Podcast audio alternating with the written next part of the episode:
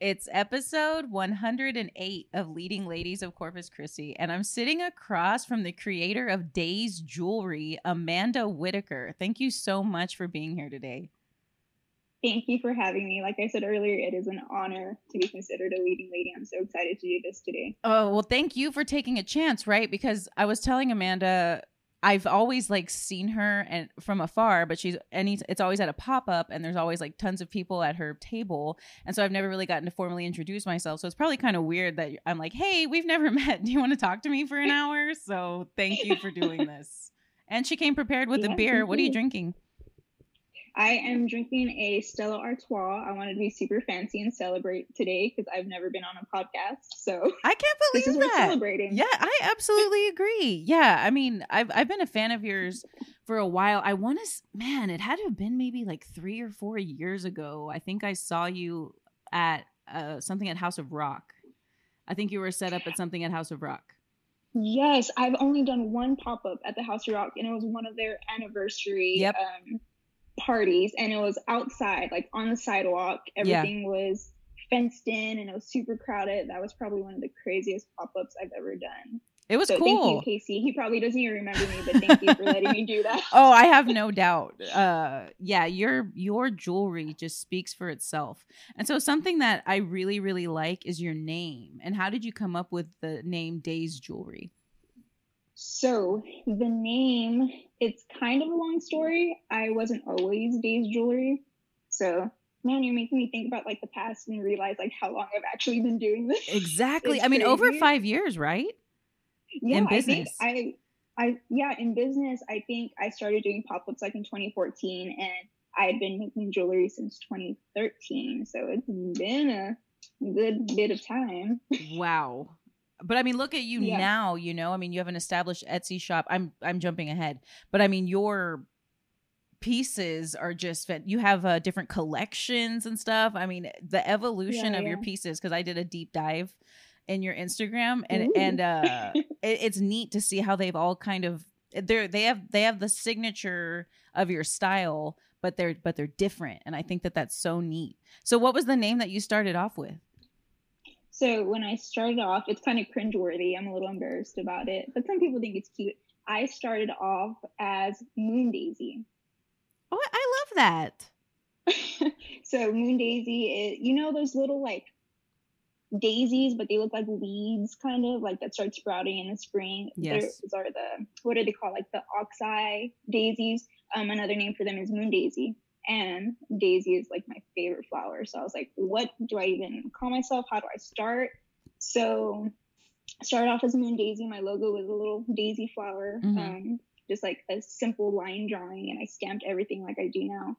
And um, then i started making sterling silver. I got into silversmithing um, maybe two or three years after um, i created moon daisy.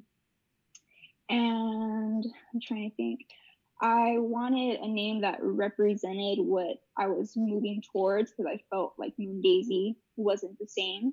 So I also spelled Moon Daisy with a Z. Like okay. I love that. I love that. So Days now is kind of like a throwback to Moon Daisy. Like there's still a little connection to it. Mm-hmm.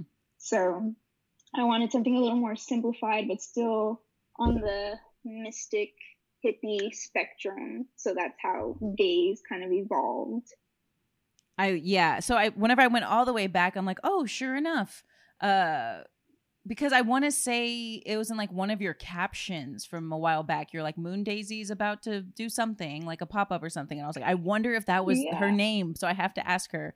And then I saw that the like you said the the uh, line drawing of the daisy, and sure enough, yeah. I think that's so neat. So how did it develop into the eye, the the eye symbolism? Because I feel like it's so it's one of those perfect uh symbols that you already know like oh that's Days Jewelry like immediately i'm so glad people can see the logo and like oh that's her mm-hmm. like they know it and mm-hmm. it's so weird because i never intended i don't know for any of this to happen but i guess i wanted um i don't know something simple but that still reflected my style and what i was going for and a really big thing that i believe in is malvejo so I'm always like, I everything. Like people give me a whole like you better touch it and things like that.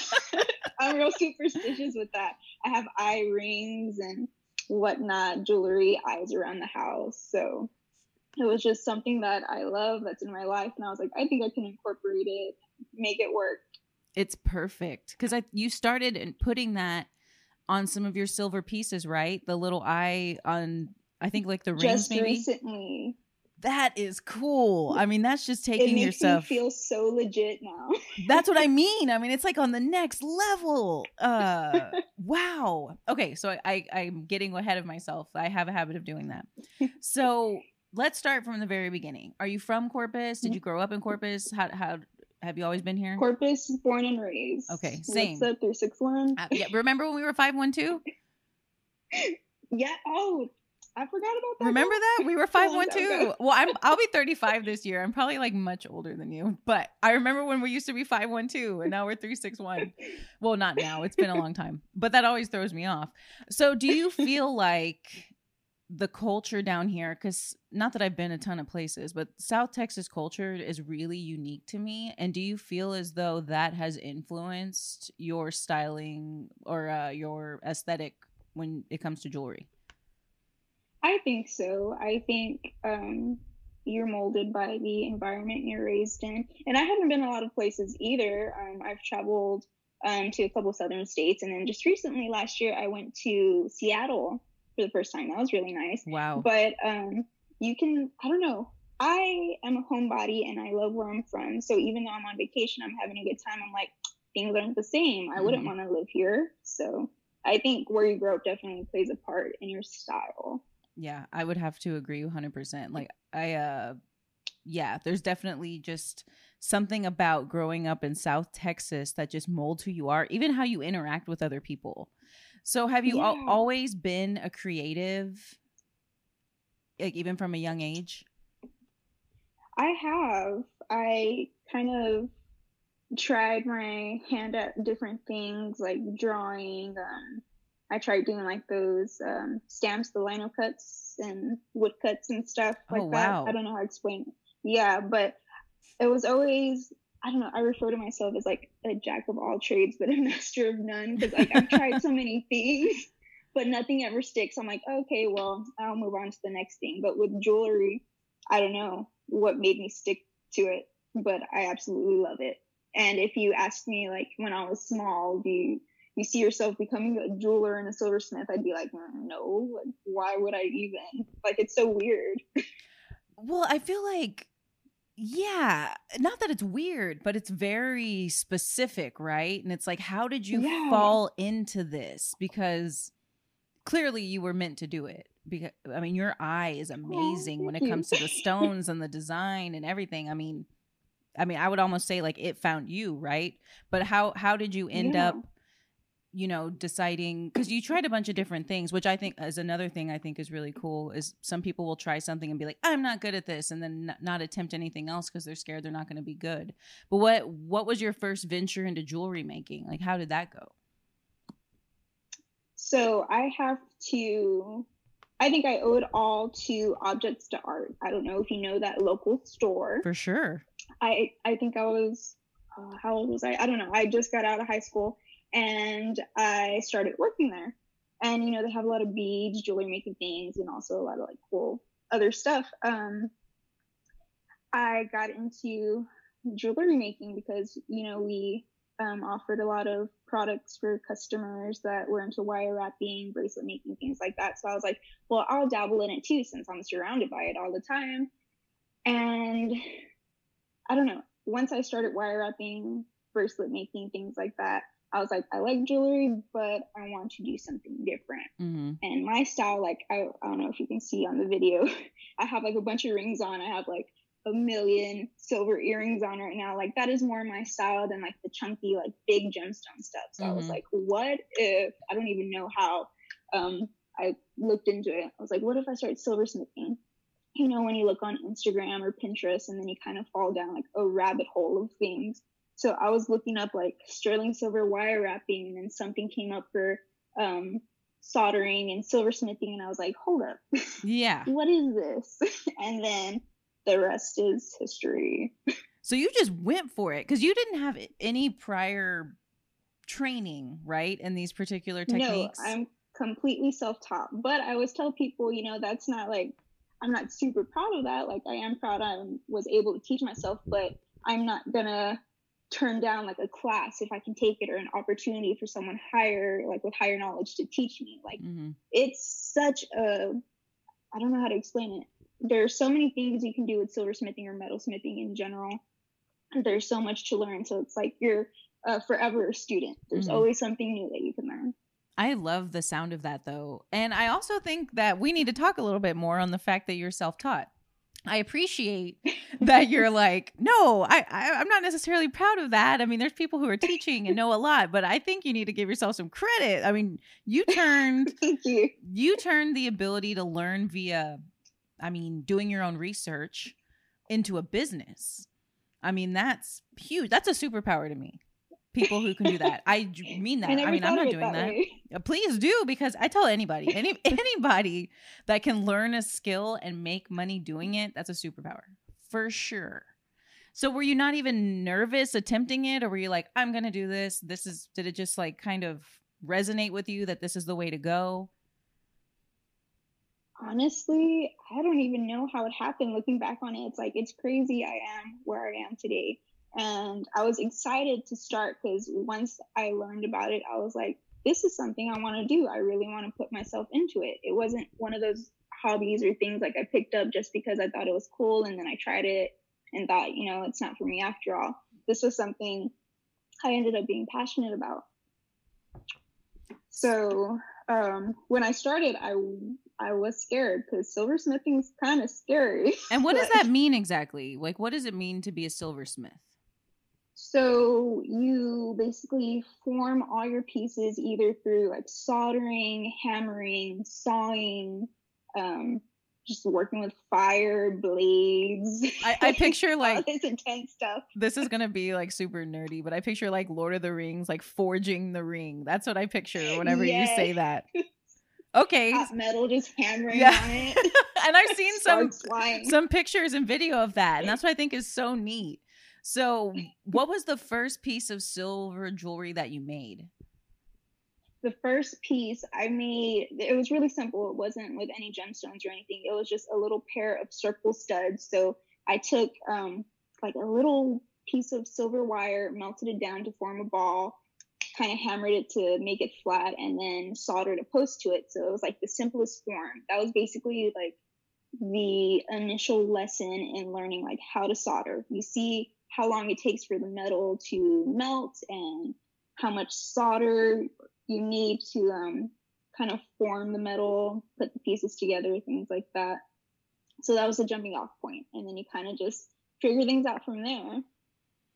And so, at what point were you like, okay, I get the basics. I feel like I can do something a little bit more advanced because now you're hammering out like crescent moons and you're doing those like really beautiful those mm. rings with the i mean it's like a hollow circle ring i don't even know what you call them but it's all like hammered silver and everything. oh, everything yeah like the open circle yes i mean that yeah. yeah so i'm i mean your pieces they require skill to put to make them look that you know perfect because they're they're thin pieces of metal so like did you just get these ideas. You're like you know what? I know how to do this and now i'm going to see how far i can take it.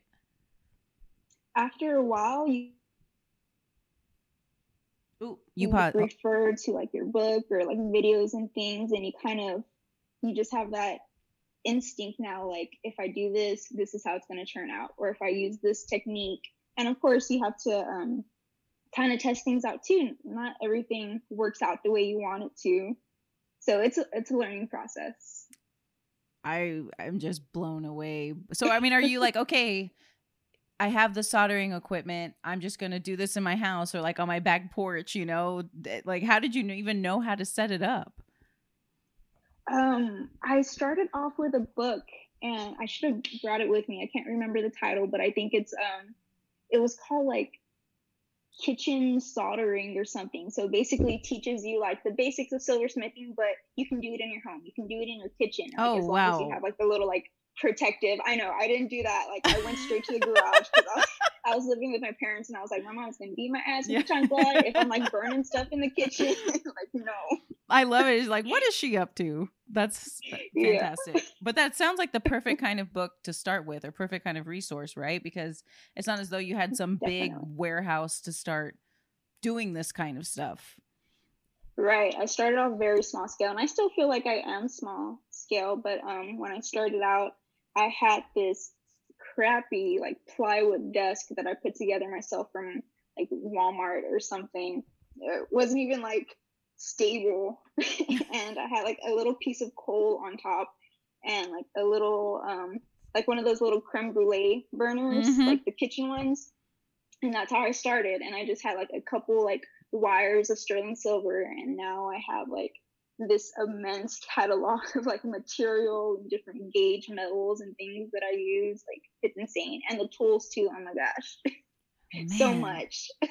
but I think crazy. that's so neat because, like you said, you just started off kind of okay. I'm, I'm to learn how to to silversmith, and then you made some simple silver pieces. And so, when did you decide?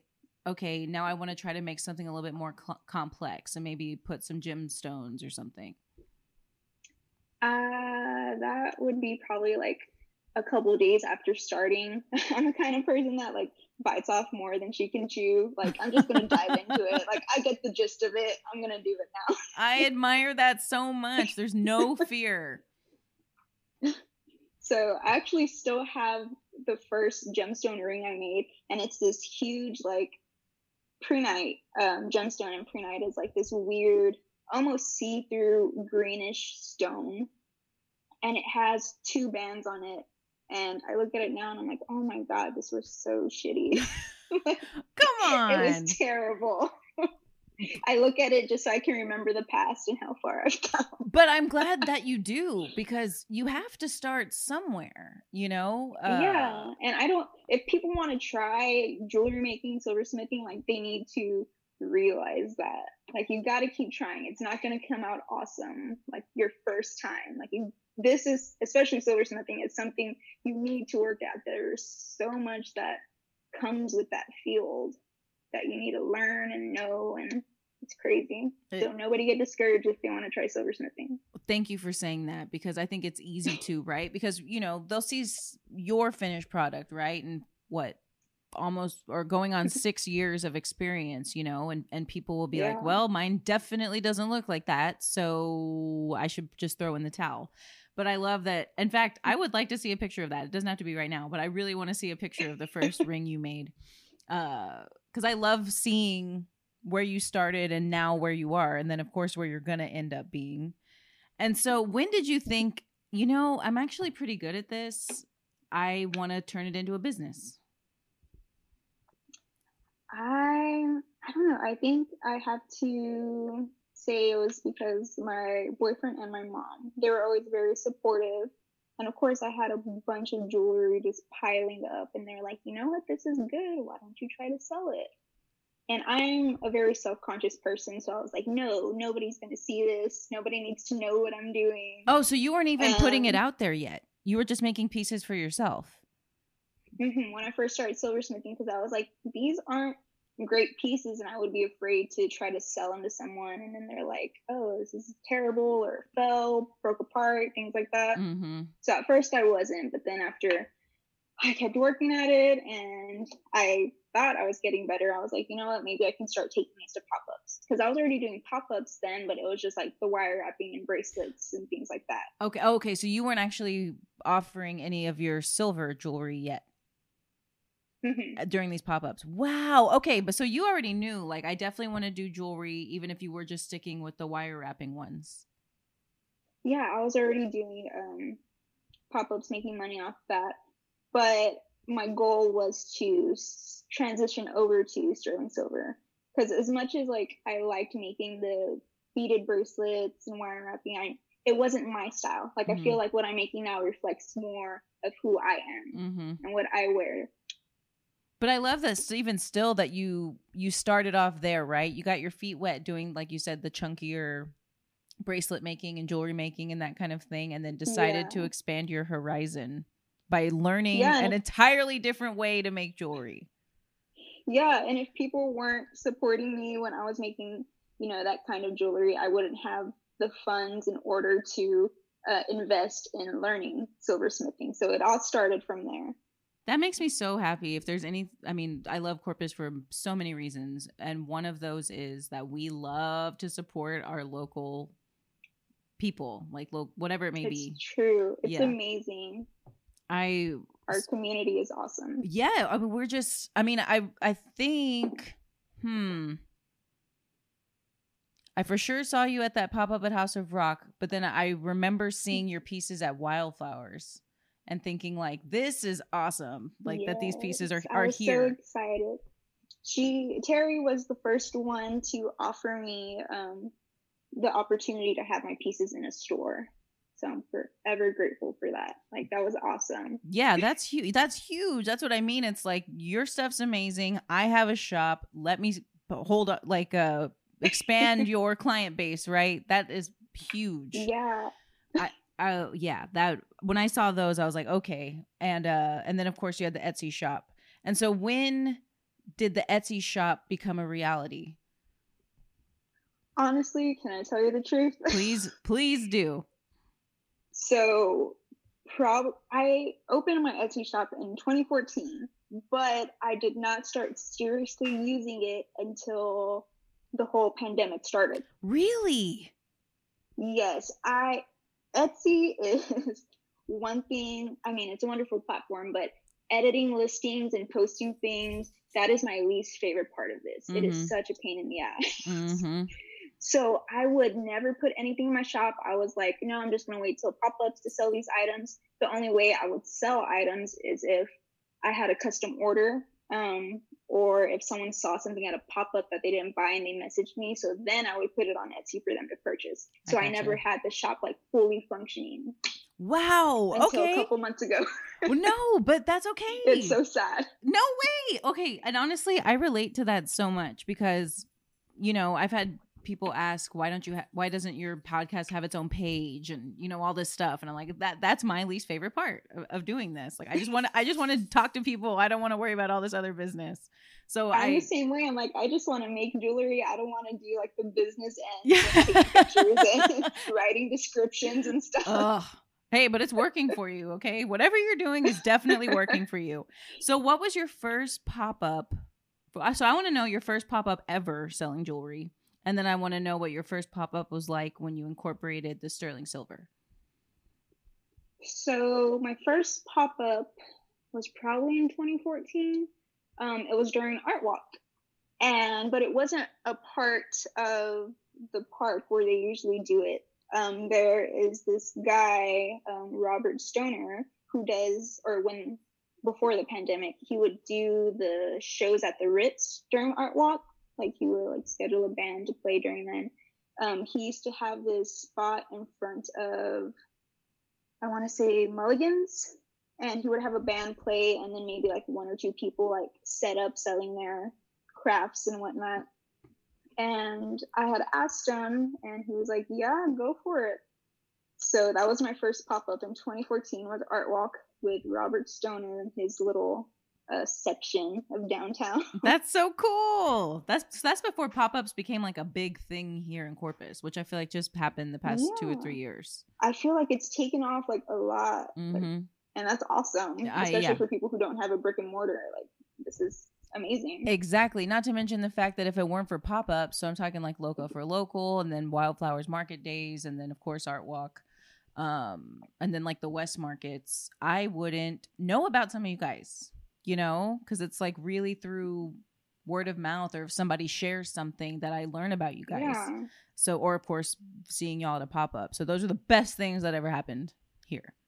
So, when you started realizing like hey my sterling silver's come out coming out really good and i think i could do pretty well with it at a pop-up when did you first introduce those pieces it was i want to say maybe mid or late 2015 and it was a pop up at Coffee Waves. And it wasn't for a specific event, it was just a random pop up. I think I might have been the only one there that day.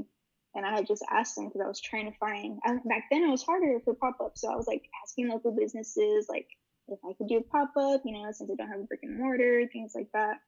Finally, a uh, Coffee Wave said, yeah. I think that was my first pop up with them as well. and I had like maybe five gemstone rings and then like a stack of like those little like minimalist like stacking bands mm-hmm. and people took to it. So that's why I was like, man, maybe people do like what I'm doing. It's so nice. I mean, just the the uh, especially the stones that you pick and that you incorporate into the pieces. In fact, the one the next piece I want is okay. So you accidentally got shipped some tourmaline, like little pieces. Yes. Oh my god. Those necklaces. so mad. Yes, but, but you know, you try to make it into a positive situation. But I had meant to get like these larger like tourmaline sticks so I could make hoops with them. And from the description, I was like, okay, these measurements are correct. I'm gonna order them because they were from like the UK or something, mm. and I couldn't find anything in America. So I was like, these are the best fit. This is what I want to do. And then I get the package, I open them, and these are like the most minuscule, like microscopic. They're super small. I'm like flipping tables. Like, what is this? but the pieces that you or yeah the necklaces that you turn those into are just like those are i mean i've i've gone just like window shopping and looked at those a time or two like those are the next piece i'm getting i love them and i love that you were yes. able to be like you know what they're here they came all the way from like across the pond like i might as well do something yeah. with them so yeah and it was kind of like a throwback to like the older things i used to make like the little like wire wrapping and little beading and stuff so i was like it works. I've made stuff like this before, but I'll just make it in sterling silver now. Yeah, it's genius. And so, did you ever end up getting the big pieces of tourmaline for the hoops that you want to do? No, I gave up on that. Oh no, I feel like just put it on the back burner because I want to see these hoops. Uh, I probably will, but things right now with COVID, like shipping is crazy. I have not been able to get any new stones, but thank goodness, like I have a pile of rocks that I can work with. But I feel like whenever I buy new stones, like then the creative juices start flowing. Even though like I have a hundred pieces of turquoise, I'm like, no, I need this turquoise because yeah. I already one. imagined the design for it. That's what I was gonna ask. So do you when you're in the process of designing, do you have do you kind of like uh, brainstorm first or do you see a piece like a like a gem or something and you're like that I know what I want to make with that or how does that work? it depends, but a majority of the time is it's like when I see the stone, it it sounds all cheesy, but it, it speaks to me. No way, I get it. like I see it and I'm like, I know the perfect design. I know what setting I want to put it in. I know what band it needs to sit on. Like that's how that's where I get my inspiration. Like I just look at the stone and then sometimes I'll get these ideas randomly. I'm like, what if I did a ring like this? And then it's a little harder because I have to find the stone that goes with that design. Okay. Yeah. I feel like I see what you're saying. I almost feel like it would be easier to just let the stone speak to you about how they want to yeah. be incorporated. so, how often are you shopping for stones? Or is it like you hit up some some fairs from time to time and that's it or how does that work? I usually have to shop online. We don't have a lot of resources for. Um, I use cabochons, and what cabochons are, um, they're cut stones with a flat back. That way, I can like set the stone in the metal without it rocking and things like that. We don't have a lot of options for that in Corpus, so sadly, I can't keep it local. So I do online shopping. I find um, uh, lapidary artists and stone cutters and things like that online to buy from. I do love though when we have the Gem and Mineral show in mm-hmm. Robstown. Like I hit that up and I'm like, yes, every booth, all the stones, I, everything. I wish we had more of an option because I love buying stones in person. Because of course you can't convey how it looks in the picture mm-hmm. like perfectly every time. So just like with the tourmaline. And I so when did you develop your first collection? Because the one, and I probably didn't go back far enough or I missed it, but a collection that I saw that you did pretty early on was the Agua Dulce collection. That had to have been my first collection, I want to say. Something that, you know, I had an idea for and it contained multiple pieces because most of the time, even now, like I do one of a kind pieces because sometimes I'll just get one single stone and like I said, like the stone speaks to me. So it's like you can only get that stone in that design in mm-hmm. this size. Mm-hmm. It's one of a kind. Yeah. So oh this gosh. one I had um, for the Agua Dulce collection. I had a set of whitewater turquoise. And once you get into stones, it's so crazy because there's so many different kinds of turquoise and like. See, I didn't know that. Get it from. I'm like turquoise is turquoise because I'm, you know, I have no idea. It's crazy once you get into it. So for that collection, I used whitewater turquoise, and that is a specific turquoise from a mine in Mexico and it's a very like it's a vibrant blue color and it has little specks of pyrite and pyrite is like fool's, fool's gold. gold. yeah yes so you see little specks of like metal in there and of course with white webbing and this vibrant blue it's beautiful so i was like i think i'm going to do a collection with these stones kind of have them all look like each other but a little different so i had like two rings two different necklaces i think and or was it three rings? I think I had three rings and two necklaces. It was a small collection because, of course, I still feel like I'm small scale, but I was small scale back then too. So I was mm-hmm. like, I don't want to make like 15 pieces and nobody buys it. oh my gosh! But still, I mean, it's. Do you consider yourself a designer? Because you you are one. You know that, right? I don't feel like it. Like I don't want to be like I feel like I'm a very self-deprecating person. So anything you say, I'm like, no, no, I'm not. Stop. Yeah. Well, okay. I'm just gonna put this stuff out there then because I'm like, the thought that goes into this and the fact that you're learning techniques. I mean, that's all character characteristic of a designer. I mean, to, in my eyes. And so, what constitutes a collection? Is it just like using the same stone? Is it like an overall theme? You know what I mean? Like, how does how does a collection come to be? I want to say it's the overall theme because my last collection, um, I incorporated a couple of different uh, gemstones, but I had um, it was the same theme, just different styles and different gemstone options. This was the Moon Days collection, right? Yes. I love this collection. I mean, everybody was freaking out whenever you started sharing images. I mean, of the ring, uh, the, all of it, just all of it. And so, what inspired that one? Because wow, we all needed it. We didn't know we needed it until you put it out there. um, how did that happen? I can't even remember. Oh, I was just gonna do like a small Etsy update with random one of a kind pieces, and I was thinking of doing like a larger piece because usually some of my stuff is relatively small, like little dainty things you can wear every day. But I do love like chunky, crazy, like bohemian jewelry. Mm-hmm. So I was like, I want to do something really big and gaudy. So I thought of the uh, larger moon ring. That was just going to be like one item that I put on this small update. And before that, I had made, I don't know if you saw that pearl tiny moon ring. Yes, I did see that. Part of the collect Yes, so I had made that a couple months prior, and I only made one because I have a habit of just like one and done. I'll never make. Yeah, you're. I've made that. Really? Wow. Yeah, that's why I'm saying a lot of my pieces are one of a kind. Like you're not gonna get another one. Like I don't do mass like productions of them unless I have a lot of the same stone. Got it. Okay, I don't think I made that connection until literally right now. Okay. Wow. that's huge. Uh, yeah. So I was thinking back and I was like, well, what if I just start making like all these moon pieces? Because you can't go wrong with crescent moons. Like everyone loves moon themed stuff. And I was like, I already have this one ring made. I'm in the process of making another one. So I was like, just keep the ball rolling. And then I started thinking all these ideas for like earrings and just went off from there. It's just so so beautiful. Yeah, when you when I saw that picture of that Thank ring, you. I mean, and even the the picture itself. Do you take those pictures? Are you modeling the jewelry? Sadly, yes. I wish I didn't have what to do you model. Mean? What do you mean? Come on, your nails it's, always look great. Thank you. I've been doing my nails at home a lot. I tried doing like that dip powder mm-hmm. at home since I can't go to salons. I don't want to go out in public, mm-hmm. and I'm actually getting pretty damn good. Hey, so. it looks good. Good to know that that's a thing. I might hit you up for some uh, uh, tips on that. Yes, for sure.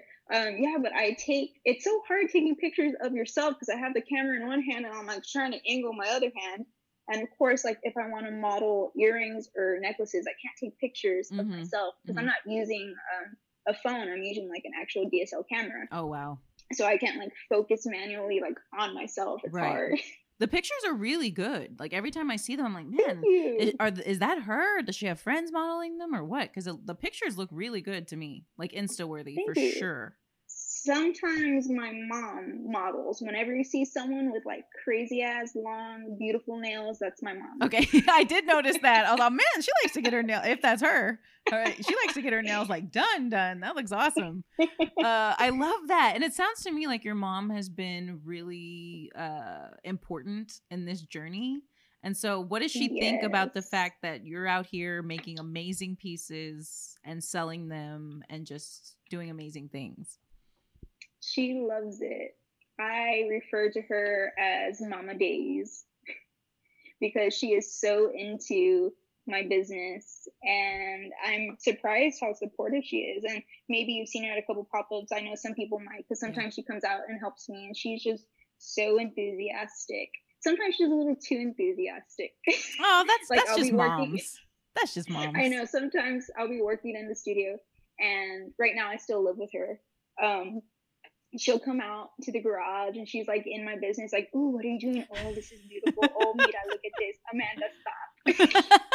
and I'm like, "Can you get out of my face? I'm trying to work. I have fire in my hand right now." I love that. I love that so much. Whenever people's parents are just like their biggest cheerleaders that that thrills me because it's so cute i mean it, eh, just to to see your progeny i'm a mom right so i'm like i feel this but seeing your progeny like do these kinds of things i mean especially creating pieces that you see people wearing around town like yeah that has to be one of the most rewarding things ever one time i was i think i was at target and I saw a girl wearing a pair of my earrings, and they're like a bigger dangly earrings. And I was like, I don't know if she recognized me, but I recognize those earrings. I'm like, oh, that's me.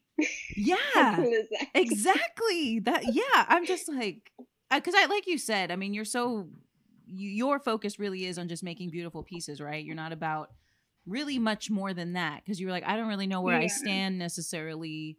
Um, you know where my where my jewelry stands and then to see it mm-hmm. i mean in like a big store right like target like yeah. come on that's that, someone wearing my stuff yeah like, wow yeah i mean that's when you know you're legit so do you remember the first piece of sterling silver jewelry you ever sold i think one of the first pieces i sold was just um a plain silver stacking band it was like super thin that was from um the first pop up at Coffee Waves when I first brought out my silver. I think that was like the first silver piece that I sold. Man. Yeah. And now, I mean, and I'm, it's just out there living, right? Gaining memories and, and everything. Yeah. I, that's how I feel about jewelry because it's such an intimate piece to wear. And I've even mm-hmm. seen that some of your pieces have become engagement rings. Yes, that is something that's totally crazy because uh, a lot of the time they'll just buy it and then they tell me after like hey i proposed to my girlfriend with this or hey this is a promise ring that i gave to my girlfriend and i'm like what? Mm, that's, that's major. amazing. yeah that's major. And after i saw that i'm like why didn't i think of that? It's more unique and just you know whatever. I i just don't i love that. And after and seeing the pieces that people have turned into engagement rings it makes perfect yeah. sense um and then because one of your rings was used in that uh that shoot that Megan Benavides did and Wild Veggie Bouquet yes. and was it a oh, Frida inspired? so beautiful. Yeah, but that was um, the what ring. Was what what was the shoot called? Or it was like a Frida and inspired or right? Yeah, Frida wedding inspired shoot. I yeah. want to say. Yeah, and the fact that your mm-hmm. ring was one of the focal points in the styling says a lot. I was surprised because I think I had posted that um pink sapphire ring. And then a little bit later, Megan contacted me about the shoot and she asked if I would like to supply um, any like wedding rings or engagement looking rings. And I was like, oh my goodness, yes. And um, I had some in stock, but I was like, I want to fit in with the shoot. So I also made a couple pieces too to go with it, like on the spot, because I was so excited for it. Yes. I mean, talk yeah, about more inspiration. So, yeah. So there's like some opal rings, the sapphire rings, and things like that. So how long does it take you to make a piece like in general? Is it something that takes days or can you knock it out in a couple hours? Usually in a couple hours. Um, most pieces take about an hour or more. The more intricate ones, I think the longest I've spent on a piece is maybe six hours, but it's not all at once. I can't sit for six hours on one piece. I don't know why. Like I break it up into different like sittings or I'll stop and then start working on something else because I need I don't know, I need something refreshing because mm-hmm. I'll get frustrated or like down on myself because I'm like, why is this taking me so long? Or what do I need to do differently? So it's good like when you step away from something if it's not working out and like start something else. no, I couldn't agree more because just taking that brief break, you come back totally refocused. I mean, seeing it with clearer yes. eyes, like you know what I'm saying when you just completely step away from it temporarily. Uh that that's an important thing to share because I think a lot of people can be hard on themselves for not getting it right the first time or not being quicker or anything like that. So it's important to get some perspective. So yeah, and as long as I've been doing this too, like there's still days where like things don't go right or it's like something simple and it's not soldering or just melted and crumbled in my face and I'm like, what the hell? So you have those days, but you got to remember you got to keep going it's natural to mm-hmm. have mistakes. Mm-hmm. And see, that's something I feel like I would struggle with. How do you troubleshoot that kind of stuff? I mean, is there like a guide, you know? Because, like you said, it might just like start crumbling or acting a certain kind of way. Is there a way to troubleshoot that? Like, what would cause that, you know? Uh, sometimes it could be, I don't know, just heat on it for too long. There's like a million different things. And sometimes I feel like it's my environment too, because I don't work in air condition. So like in the summertime, the garage is probably like 110 degrees when it's like 98 outside and I'm working with fire. So things will get hot faster. So don't, it's just, I have to gauge it. Mm-hmm. And some days, I don't know, I have those random days where I'm like, why did this not solder? Like I've done this probably like a million times already, but just those days. Yes. I can't explain it sometimes. no, th- thank you for saying. I think we all experience that, right? Something that we feel like is tried and true. We know it, and then something happens. You're all, why would that happen? I know. I'm like, is it me? Am I in a bad mood? And sometimes that happens. Like if I'm not in the making mindset, like I find things are going to be harder. I'm going to make more mistakes. And then sometimes I'm just suspicious. I'm like, someone's giving me awful. Mm-hmm. There's some bad vibes in here. Mm-hmm. No, that's it. Bust out the sage or the Palo Santo. I do. So I have special sage for my studio. Do you really? Yes, I Good. Good. So you mentioned the making mindset, which I think is a really awesome term. And so how do you get into the making mindset? You know, and, and does it involve the cleansing kind of thing for you to get the space ready? I I think so. Usually when I'm ready to take on big projects, like I try to clean up my studio. Usually I work in like a creative mess where like I know where everything is, but to someone it just looks like a pile of trash probably. But if I want to start a new project or work on something big, um, I'll clean up a little bit. Sometimes I do a little sage to clean up the area. And also it's um, your mood too. Sometimes I've noticed I try to make and I've had a bad day or like I don't feel like making, but it's my obligation because I have a custom order or I'm trying to get ready for a pop up. And I find that when that happens, like I said, I have more mistakes. Things don't happen like they should. But if I'm in a good mood, I want to create just to create. That's when things like just flow and everything comes out perfectly. So do you ever come out of it and you're like, wow, I can't believe I just made that? Like once it's complete, you're like, where you don't remember doing it, but you just see the finished product and you're like, wow. Yes, even if it's something that I've made a couple times already, like um, the essential pieces or like rings that are like set styles already in the shop. Um, the more you do it, the better it's gonna come out. So even though I've made this ring like 10 times already, it's like each time I'm like, wow, I did this. like I don't want to toot my own horn, but I'm like, this looks good. I'm proud of myself.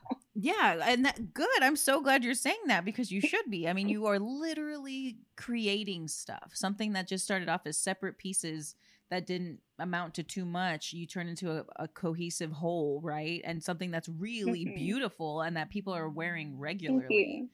Um, so I'm gonna ask you this question. because I've been trying. I'm lazy. That's why I'm asking you. Let's be honest. I'm lazy.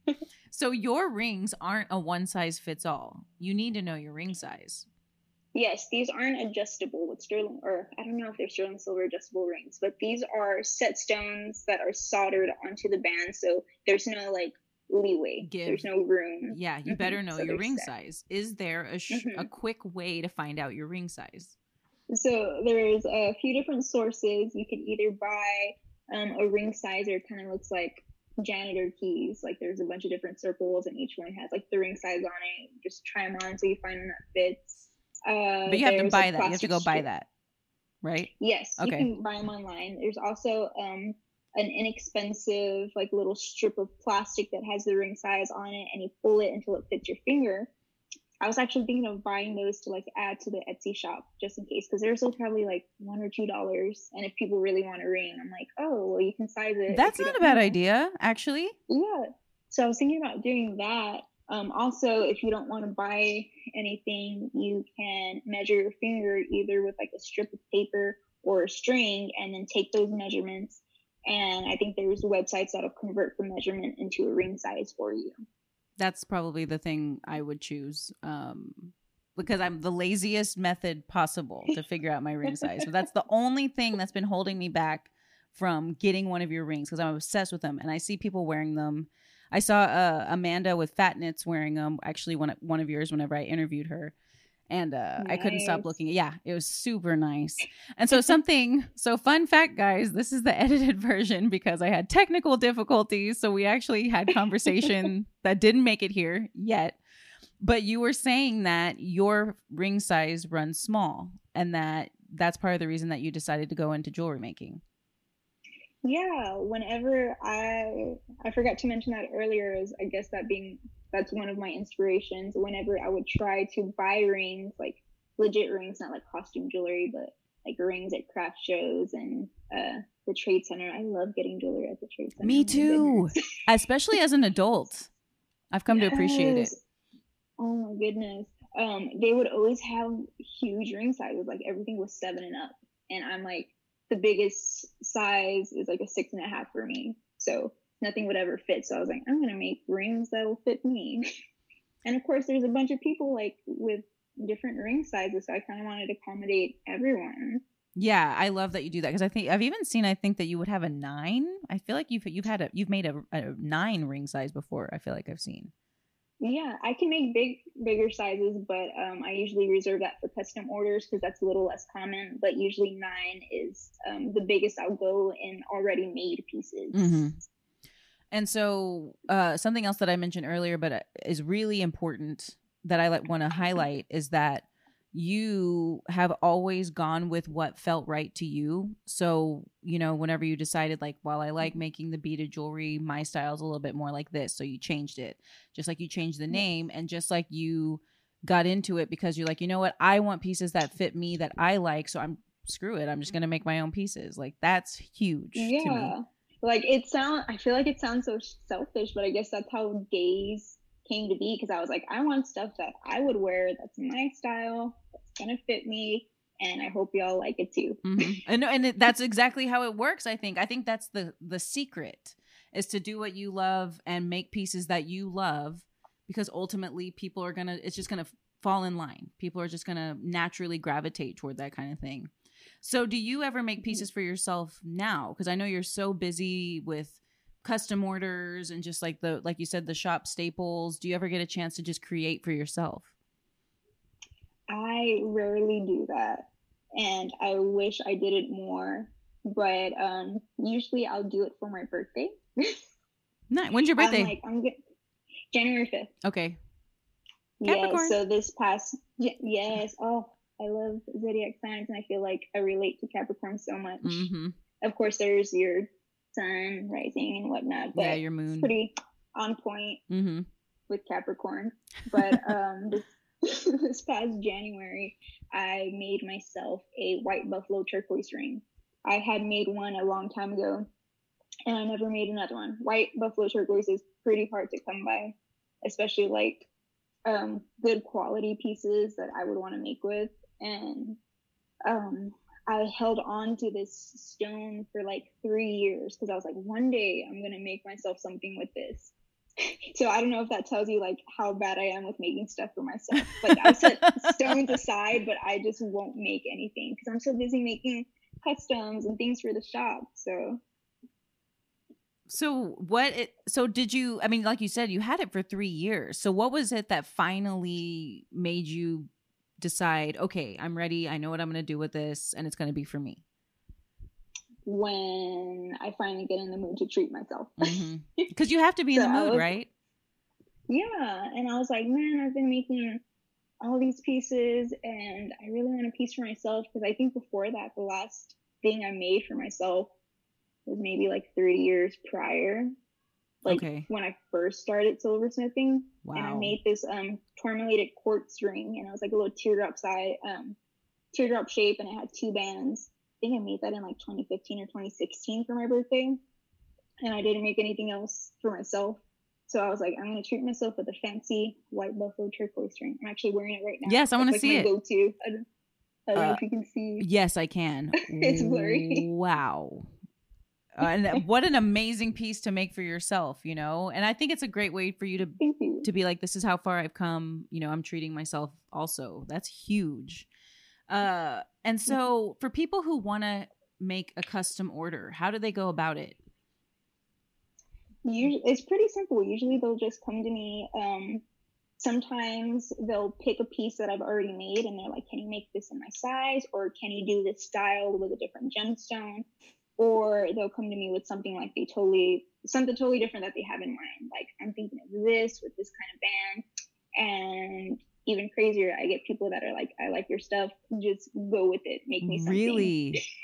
Yes but i usually draw it out. Mm-hmm. even though like i'm a terrible artist and i can't draw jewelry i'm like i hope you get the gist of it but this is how it would turn out if this is what you want. So there's different styles and gemstones they can pick as long as they come to me with like some kind of idea. Even if it's just like i want a garnet ring. And okay. i'm like okay, okay let me give you all these options. It's wow. super simple. So do you like it when people give you that much free reign in a custom piece? It makes me nervous.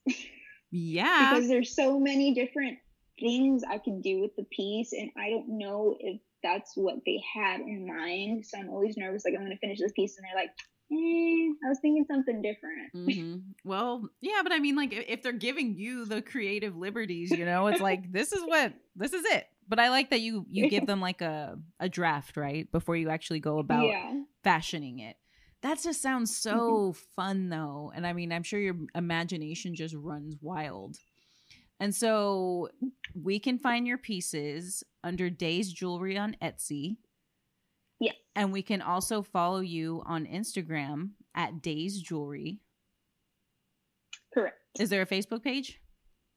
I have a Facebook page, but I've kind of abandoned that. Mm-hmm. Compared to my Instagram, like Facebook, I get like no activity mm-hmm. for some reason. I don't know why Instagram just works better for me. So usually I'll post on Facebook every once in a while. Hey, follow me on my Instagram because it's popping over here. it, it absolutely is. Uh, yeah, no, I'm not a fan of Facebook anything. I think Instagram's definitely where it's at. I'm not either. Even on my personal, like I haven't gone on Facebook in like almost a year probably. Mm-hmm. That's like my least favorite social media. Absolutely. And so I wanted to touch on that real quick. So you actually aren't on social media all that much. I mean, I, I know you are for for the business and everything, but you don't live there. And I admire that a lot about you. And so tell me why you prefer to kind of be more present and working on your pieces than being on social media. Um, a couple, a couple of different reasons. I feel like whenever I do get sucked into Instagram, I'm less productive, and it keeps drawing me back. Like I'll put my phone down and I'll try to work on a piece or concentrate on something else. And I'm like, well, let me check Instagram again real quick, see if anything's changed, even though probably nothing has. So it affects my um, productivity. I'm very easily distracted because mm-hmm. I feel like I am a workaholic, but I have to push myself. Capricorn, Capricorn. yes, I procrastinate, but I'm also a workaholic.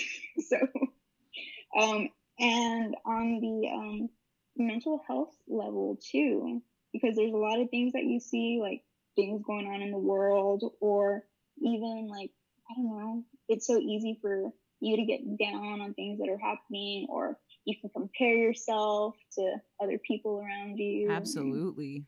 Yes. Yeah. So I find that I'm present enough for my business, but I don't want to be constantly on there. Mm-hmm. And I I'm always paranoid. I feel like what if other locals um think I'm not liking their things or because I'm ignoring them and stuff. But I'm like, I'm not on Instagram. I still love your stuff. Yes. I'm not on. Yes. And, and isn't that the algorithm is too? Yeah. It's like I don't see things. For sure. Uh, yeah. Some people will share stuff. I'm like, when has that ever been posted? I follow that person. I've never seen that. Yes. It drives me crazy. Uh-huh. But also, I think it's interesting because I felt the same way. Like if I'm like, you know what, I'm gonna take a, I don't know, a day or two off from social media. Right. I'm just not feeling good right now. I just don't want to. And then you're like, oh mm-hmm. snap! Mm-hmm. What if this? What if this person's like, oh, she didn't like my stuff. I think the same thing. And isn't that I'm like that. There's like this pressure on we we're, we're putting the pressure on ourselves, right? But it's interesting to yeah. me that it, we feel that way. Uh, so it's good to step away, and I really admire that you do because you'll put that. You'll be like, "Hey, I haven't really been around because I've been working or or doing whatever," and I think that's mm-hmm. amazing because yeah, we all know how social media can affect us if we let it take over. So that's huge. Yeah. And I wanted to bring up on social media too, on that point, um, with businesses and stuff, or I don't know, artists, creators in general. I feel like it's easy to get um, caught up in like the likes and the reposts and things like that. And they kind of look for validation in that. Mm-hmm. So I was like that for a while too. And I was like, I'm not getting likes. What if people don't like my stuff? So a while ago, I just started um, posting and then I'll just put my phone down. Mm-hmm. I'm like, mm-hmm. I'm not seeing who's liking it. I don't. I'm not gonna look. Mm-hmm. so it's important it because yeah, you're absolutely right. Even the, the most level-headed, you know, people can get caught up in this. You know, Pe- people who yeah. know that it's not about a like. I mean, a like's not paying the bills. You know, kind of thing. Um, can exactly. still be affected by it. So you are not alone in that at all and th- and thank you for saying that and and again you took action you know you're like how can i make this better mm-hmm. for me and what I I think that's amazing that you're putting yourself first in that kind of way when it comes to business choices and when it comes to promoting your business choices. I mean, you know, like you're like that. I don't I don't love to get on Etsy and do this stuff, so I I don't. I mean, yeah. you did you did now, and and I'm glad you did because, like I said, I when I window shop, you're one of the places I window shop. So uh, thank you for that. So what's next for Days Jewelry? Because I know things are kind of weird right now in terms of being able to do events. So what's going on? Yeah. Um, just working on my Etsy. I do miss events though, but who knows when things are gonna even be semi back to normal. So just working on my Etsy, creating new pieces. Um, I just released um, my gold pieces now. So I saw that. That opens, yeah, that opens up like a whole new, I don't know, opportunity for a different crowd. Because I had a lot of people the past couple years, they would come up to me like pop ups and they're like, oh, can you make this in gold or do you have any gold pieces? And I wasn't working with gold at the time, but I was like, maybe sometime in the future. And now that's like a whole nother realm. so working on gold pieces um, I am going to be doing a giveaway soon. I haven't mentioned it on Instagram or anything, but in order to celebrate the gold release, I'll be doing a giveaway. I don't know when because I never have anything planned. I just go with the flow whenever I have time. I love it. And I love that you're working with gold. I mean, you're just constantly expanding your horizons, constantly learning um, and being calm about it. You know, you're not being, you know, uh, you're not what is what's the word? You're not taking it too too seriously. Like you're still having fun. You know, it's not something you feel pressured to do, like the giveaway, like you said. And uh, yeah, because that takes the joy out of creating. If you feel pressured and I don't know everything, like I, I think the main message I want to say is to if you're a creator, maker, jewelry maker, artist, anything, uh, do it because it makes you happy do what you want to do. Don't do it for the likes or do it for the money, things like that. Do it for the uh, praise. Do it because you like creating. So that's, especially the past year, that's what I have to keep telling myself. Yeah, I couldn't agree more. Um, yeah, because some if you're in it for the validation and the reinforcement, then you're never gonna be satisfied ever. Exactly. Uh, thank you so much for sharing that, Amanda. Uh, I am just in awe of your work. I'm in awe of your talent. Thank you. Um, I appreciate your being here with me tonight. I appreciate you putting up with my technical difficulties. I'm so embarrassed. uh, so thank you for being such a gracious guest, and I just can't wait to see what you do next thank you for having me. Like I said, I'm so honored to be considered a leading lady. And I had fun. It's so weird talking about myself because I never do, but it was nice to yeah, do this. you did great. I love it when you guys have the opportunity to reflect on how far you've come and all your successes and what you've learned. Uh, that's huge. And people are benefiting from this. But trust me on that. People love to hear what you have to say and what you've been through. So thank you again. Yeah, thank you so much.